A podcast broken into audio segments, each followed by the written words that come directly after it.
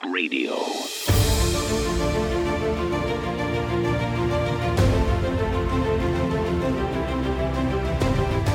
Welcome to the Terrorist Therapist Show on Renegade Talk Radio with your host, Dr. Carole. Though you may not realize that the ongoing threat of terrorism is affecting your life and that of your loved ones. Each week, Dr. Carole analyzes the hottest topics in terror and helps you and your family reach your dreams despite living in a time of terror. Report from the front lines of the war on terror in Paris. Welcome to the Terrorist Therapist Show. I'm Dr. Carole, a psychiatrist, and you're a terrorist therapist. Today, we're going to be talking about the war on terror on the front lines in Paris. Yes, you heard that right.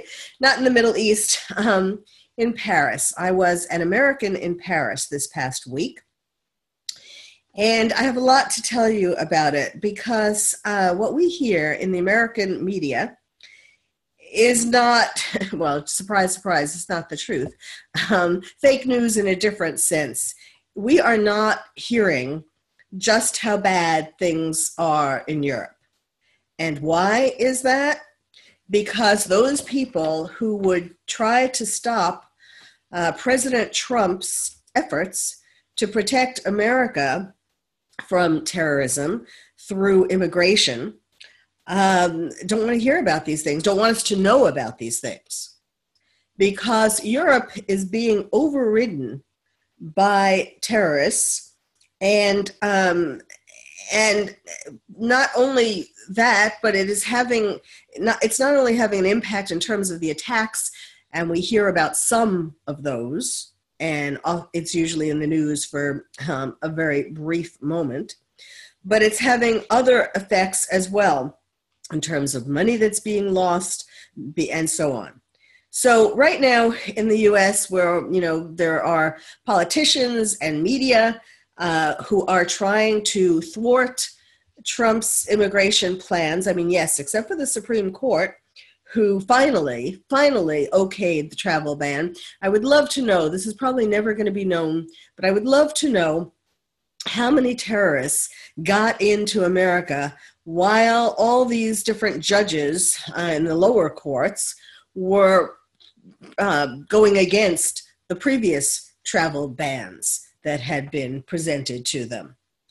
In any case, um, right now, past, besides that, there's the brouhaha about immigrants at the Mexican border, the whole issue of separating children from their parents and all of that. Well, of course, it's not a good idea to separate children from their parents. I mean, you know, you don't really have to be a psychiatrist to recognize that there are psychological um, scars that are left on children from separations. Um, you know, typically it's not being separated at the border, but there are various other things in life that come along that cause separations, and usually not this extreme, but um, but yes, of course, children in those these kinds of conditions can develop separation anxiety, uh, generalized anxiety, depression, uh, post traumatic stress disorder if they were in a situation where they feared for their life when they were separated, uh, and so on. So, okay, but the issue isn't really whether children should be separated from their parents. They, the parents shouldn't be allowed in altogether. And this whole idea of, you know, seeking asylum, being uh, housed uh, until they are allowed to go to court to seek asylum. I mean, asylum is a quaint idea, uh, a good idea back in the day.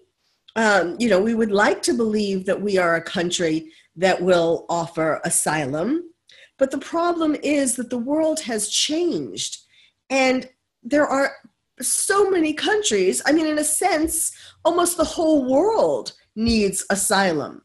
There are so many countries where there is violence, whether it's due to terrorism or due to uh, poverty or due to gangs. There are, you know, yes, there really are people who are living in some horrible parts of some horrible countries.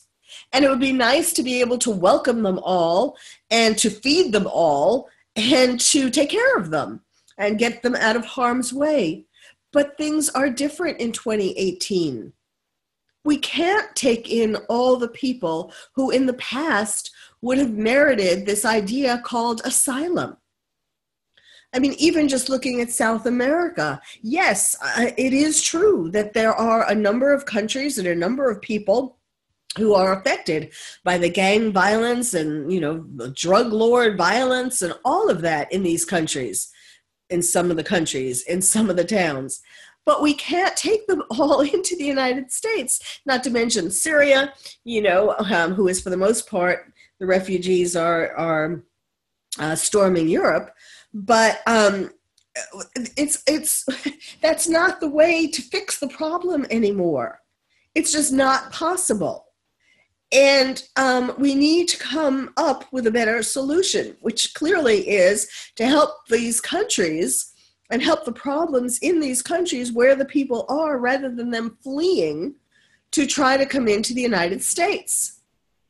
Now, yes, if anybody who is listening to this podcast who is from the United States, you need to um, count your blessings. We are blessed to live here, and many of us had parents or grandparents who were accepted into the United States as immigrants, if not in terms of asylum, but, but at least as immigrants. And certainly I am one of them. My grandparents came here from Russia and Austria and Poland and they weren't they weren't asking for asylum but you know it was a time back in the day when they were allowed in so and i am a, you know incredibly appreciative for that uh, and, and incredibly sensitive to people who are on the other side of this and asking for help.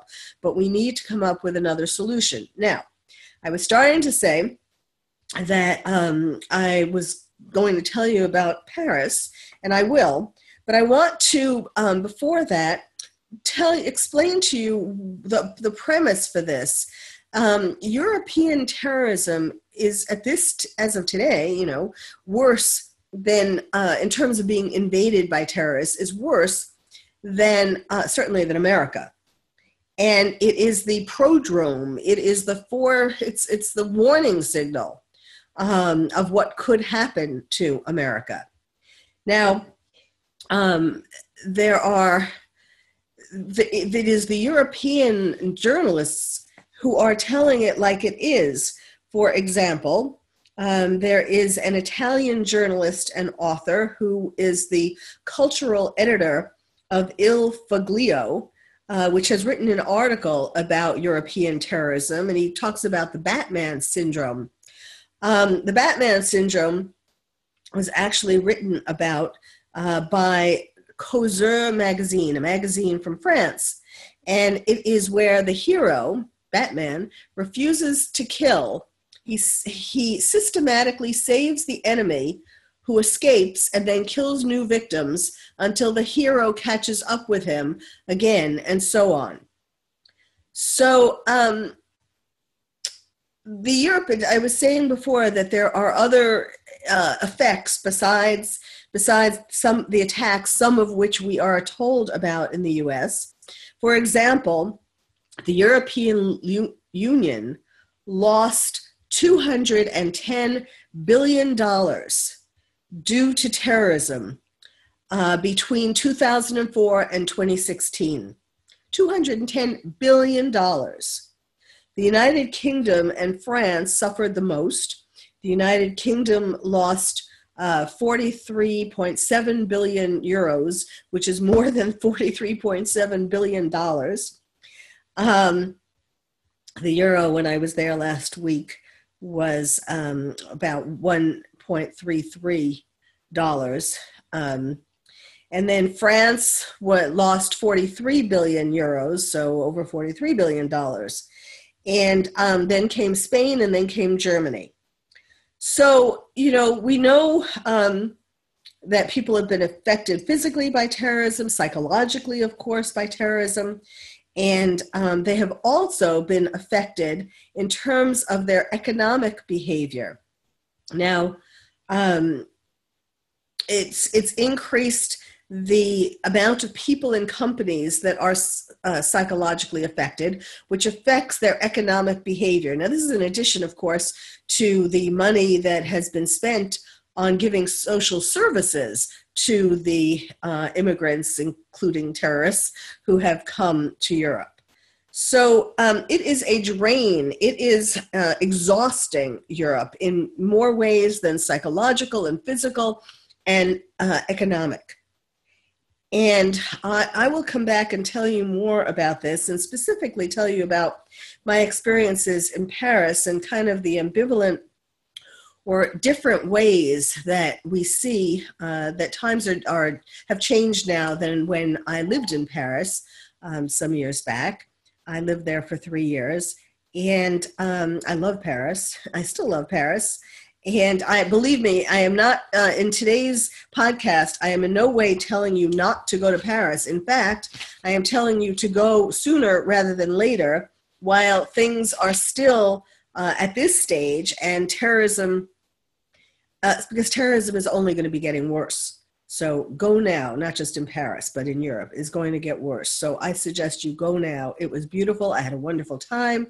I will tell you about it when we come back.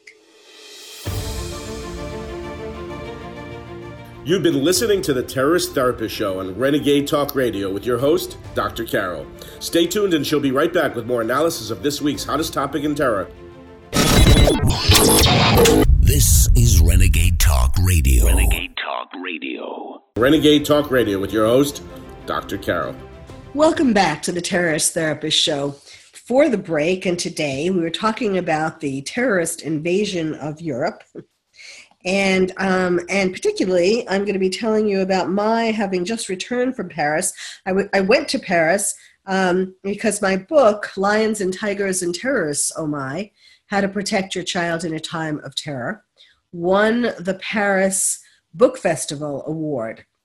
So i was invited for the ceremony. And um, i then spent the subsequent days i was there for a week and I spent the subsequent days having lots of interesting experiences and talking to lots of people, uh, lots of French people about terrorism and um, in various ways and donating my book to various places. And just to put, frame this again, um, the there have been 658 Europeans murdered in terror attacks on European soil, and 1,029 Europeans killed by terrorists abroad. Half of the French army has been deployed within the French Republic to protect civilian targets such as schools, monuments, and religious sites, and I saw some of that.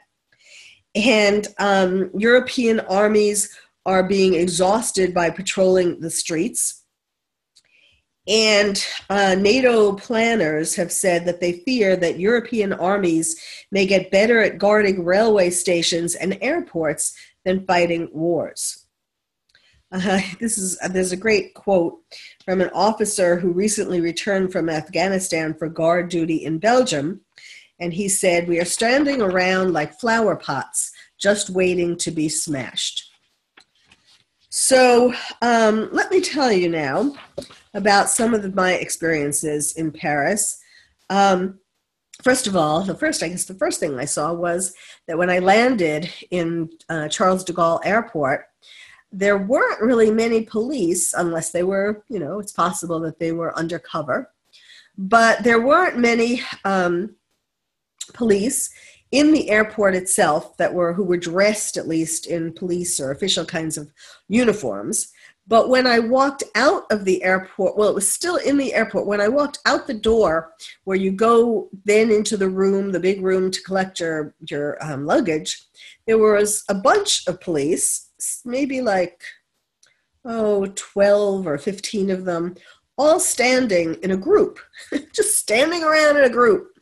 And um, I commented on that about why were they standing there first of all which was just near the exit i mean you know you know how um, when you when you go to the luggage racks uh, you are there right right there are the doors to the street now i guess you could say maybe they were there to make sure no terrorists came in through the street uh, that way, you know, rather than the main entrances where you would go in if you were going to be flying out of Paris.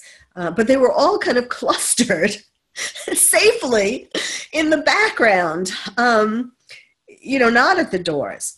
Anyhow, be that as it may, I must tell you that I was not really frightened at any time in Paris, um, except a little bit when I went to the Bataclan, and that's a, a story in itself. Um, again, I am not saying that you shouldn't go there. In fact, uh, in fact, it was I, I, had to I had to try very hard to get in because the uh, the uh, event that was happening during the week that I was there was this concert by a man named Matoub, who is an Algerian, and he um, actually there's an interesting he was a good guy, and he was killed um, he was fighting for democracy in Algeria, and the government didn't quite like that. And so they claimed that it was terrorists who killed him, when actually it was the government. Of course, I have that on good, on good, uh, what good, good advice, good from a good source. Um, in any case, he there was this concert honoring him, a tribute to him, and it was sold out and I wanted desperately to uh, experience what it felt like to be in the Bataclan. Now, for those of you who don't remember what the Bataclan is, um, it is a theater in Paris in the 11th arrondissement on Boulevard Voltaire, which was stormed in November 2015 by the terrorists, a group of terrorists, in the worst terrorist attack on Paris. Um, and that was, you know, along with some restaurants and the Stade of Paris and so on, Stade de France and so on. And so I wanted to feel what it would, what it, what it felt like to be there. And um, the concert was amazing. Let me start by talking about that.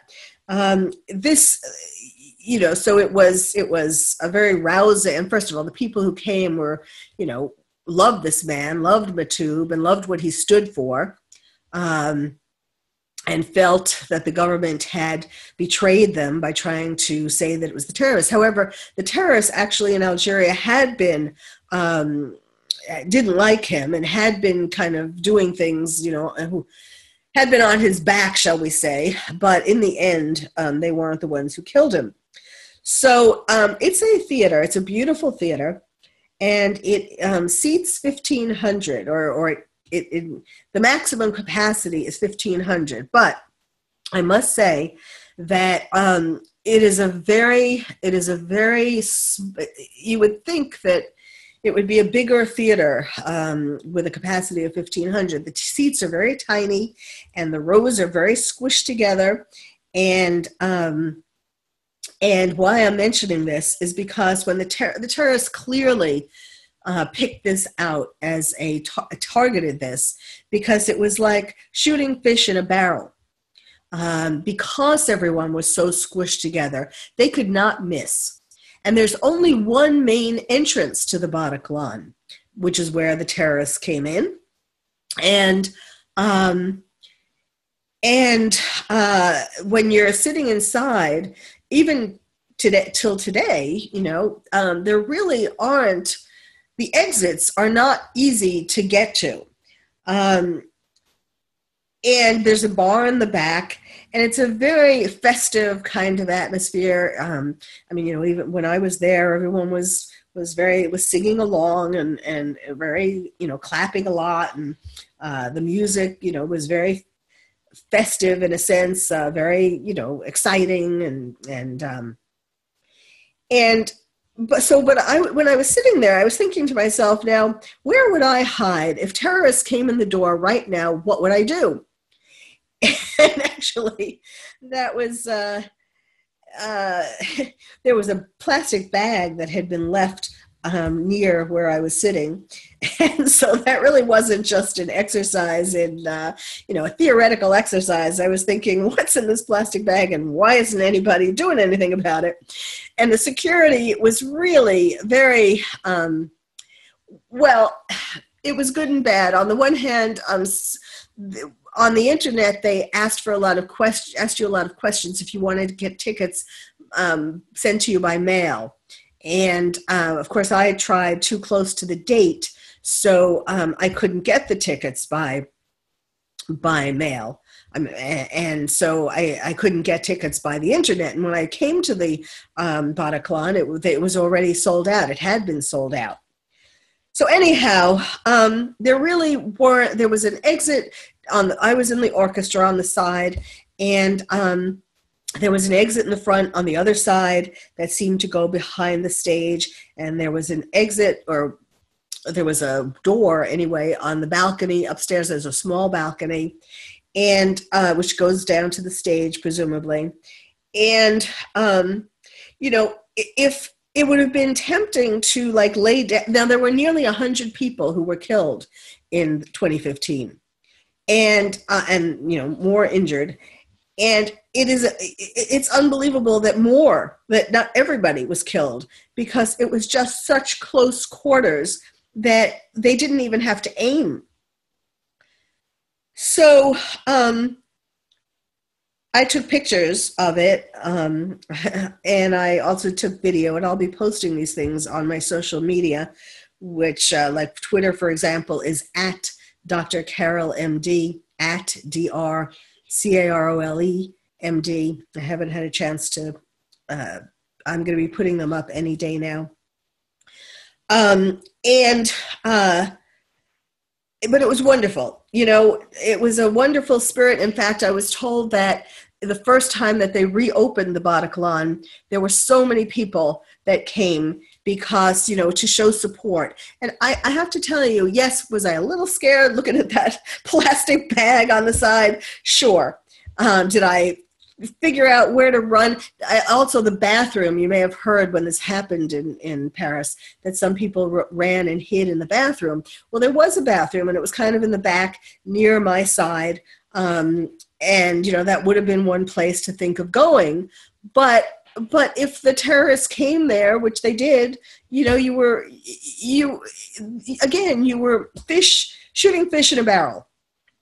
So it was it was terrible. And the terrorists really targeted that place for symbolic reasons but also just because it would be so easy for them to kill so many people. This is how sick the terrorists are. And the spirit it was wonderful. Not the you know the the i felt like i was supporting paris supporting france um, by actually being someone who sh- who proved to myself if not to anybody else that i was going to go there and pay for a ticket and um, and and show that the terrorists aren't going to win well when we come back we'll talk more about some of the other things that i did in paris and where what the situation is in terms of terrorism uh, in Paris today. You've been listening to the Terrorist Therapist Show on Renegade Talk Radio with your host, Dr. Carole. Stay tuned and she'll be right back with more analysis of this week's hottest topic in terror. This is Renegade Talk Radio. Renegade Talk Radio. Now back to the Terrorist Therapist Show on Renegade Talk Radio with your host, Dr. Carole. Welcome back to the Terrorist Therapist Show, where I'm talking about being an American in Paris, just back from the front lines of the war on terror in Paris. And I don't mean that literally in terms of their actual, well, well, at least while I was there, there was no literal attack, you know, violence uh, that I know of. Although I must say that one of the nights, um, there were, it was very strange. I had gotten off the Bateau Mouche. The Bateau Mouche, um, those are boats that go up and down the Seine in Paris. And um, you can have dinner on the boat, uh, which I did, wonderful dinner, and um, uh, see all the sights, but from the Seine, which is one of my favorite things to do in Paris. Anyway, leaving the boat and um, walking up to the street, um, there was a caravan of about seven police trucks and they were stopped there on you know parked there on the side of the street with their lights flashing um, and not moving for i don't know at least at least 10 minutes or so and then all of a sudden they all took off Now, I don't know what that was about. I don't know whether there was some threat somewhere. Um, there certainly there was nothing that I heard of while I was there, but I, I'm just saying, just saying um, that that was one of the signs of their, you know, of things not being like it was when I lived there uh, for three years a while back. Um, also that you know in Europe, uh, at least in Paris and Paris and Belgium and, and England, um, the the sirens on the ambulances and police cars and fire trucks are different than what we have in the US. They it's a kind of a it's a da da da da da da. Sorry about that. But I just wanted to give you give you the feeling of it. Yes, it is very kind of it gets you. It really gets to you in the pit of your stomach and your your heart stops beating. And I, I was thinking about how um I mean that used to happen even when I was living there that it's just a very it's just a very chilling kind of sound. But now it occurred to me how um, people living in these cities where there have been terror attacks um, must this must trigger their PTSD because because of course that reminds them of these uh, things sounding these first responders sounding during the actual attacks. And remember, these are, you know, relatively small places where, well, let's put it this way, intense, um, where people live very close to each other in these cities, of course. And so, um, so a lot of people are hearing these sirens at once. So let me tell you what else I did um, in regards to, to, terrorism. Well, first of all, I spent time donating my book to various places. Uh, I donated it to the École des Parents et des Éducateurs. That's the a school that teaches parents and educators um, how to be good parents and teachers.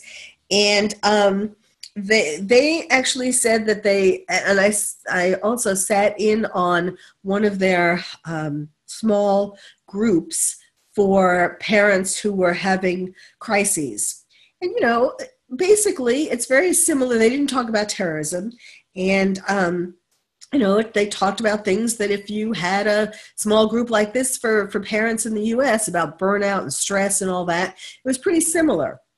Um, now, they told the school told me that they haven't really been doing anything to teach about terrorism to their um, parents and teachers. It's kind of like in America, where everybody is just sort of hoping that it will all go away if we don't talk about it. I mean, this is the thing that I am trying to fix with my book by giving people, grown ups, a tool uh, to help kids and to help themselves build resilience and to talk about it like it's not a dirty subject, a dirty word it is you know terrorism is like a dirty word uh, here and in europe. And that is not going to help anybody build resilience or know what to do. Um, and believe me you know I, I talk to a lot of people who um, who uh, talked about their children. And yes, they are concerned. And yes, the parents wish there was some way that they could talk to them about it. There was, there was also some interesting concerns um, from parents who came from countries where in, in, in France, well, and in general, these people are labeled terrorists. You know, there is this Islamophobia and um, xenophobia.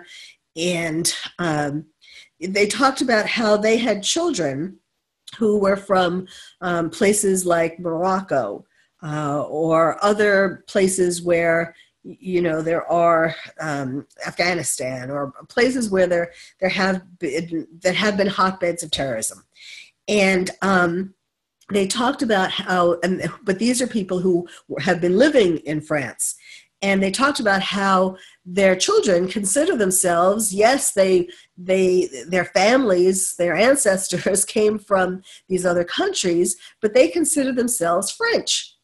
And so uh, the parents were telling me about how uh, it's very hard for these kids because they're very conflicted you know because they don't want to be looked at obviously as a terrorist. And they don't want to um, disown their their heritage, the fact that they're proud that they come from these countries. Uh, they're not terrorists, and it's very very sad and awkward and uncomfortable and difficult and conflictual for them to be in school, for example, and having um, kids see pictures in the media about terror attacks, particularly par- terror attacks in Paris, when we're talking about, you know, these people living in Paris. Um, and then it makes other kids afraid of them or angry at them or wanting to to you know do something to them or not want to be friends with them and it's a very difficult situation because there are a lot of people who have come from these other countries. Now, I did other things. I actually sold my book in various restaurants that were affected by the terror attacks of 2015. Um, I had a wonderful reception at the Cafe de Bataclan. Uh, I sold some books there, and the idea of selling the books was to donate the money that I received to the victims of terrorism in Paris. And I also went to the restaurant, uh, the bar, Le Carillon, which was one of the places that was hit hardest in terms of the terrorists who, who shot up the restaurants and bars. And I had lunch in another one of those restaurants called Le Cambodge, Le Petit Cambodge. It's a Cambodian restaurant. Now, one of the things that I came across, it's really interesting one of the ways that the Parisians have been what what they've been told and i don't know we really haven't this hasn't really come out here very much or certainly not as a an important part of it um, but they they seem to have been told that drugs were a big part of why the terrorists attacked or how the terrorists were you know that the terrorists were crazy on drugs that night November 13th, 2015, when the, when the terrorists attacked all these different places in Paris. And, you know, perhaps they were on drugs, or some of them were, but they, they planned these attacks for ages. Um, and they did a very good job of planning. Even the restaurants, they planned to attack restaurants. They were very close together. The restaurants and the bars that had people sitting outside. Now, of course, in Paris, there are countless cafes and bars with where you sit with seats outside. I mean, that's Paris. That's one of the beauties of Paris.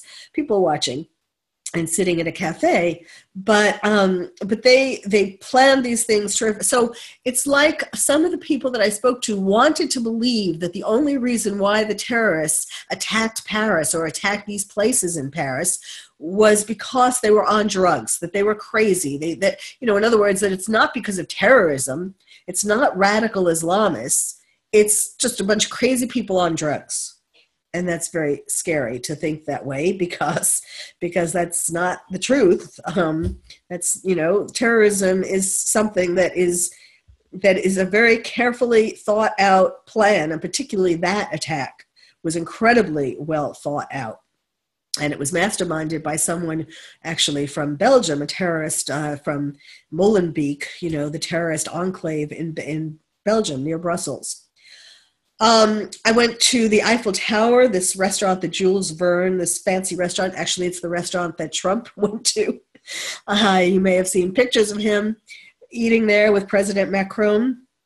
And uh, uh, it, you know, there was there was the you know there was a definite uh, influence. There was definitely something that was different from when I used to live there or went there before, actually, even.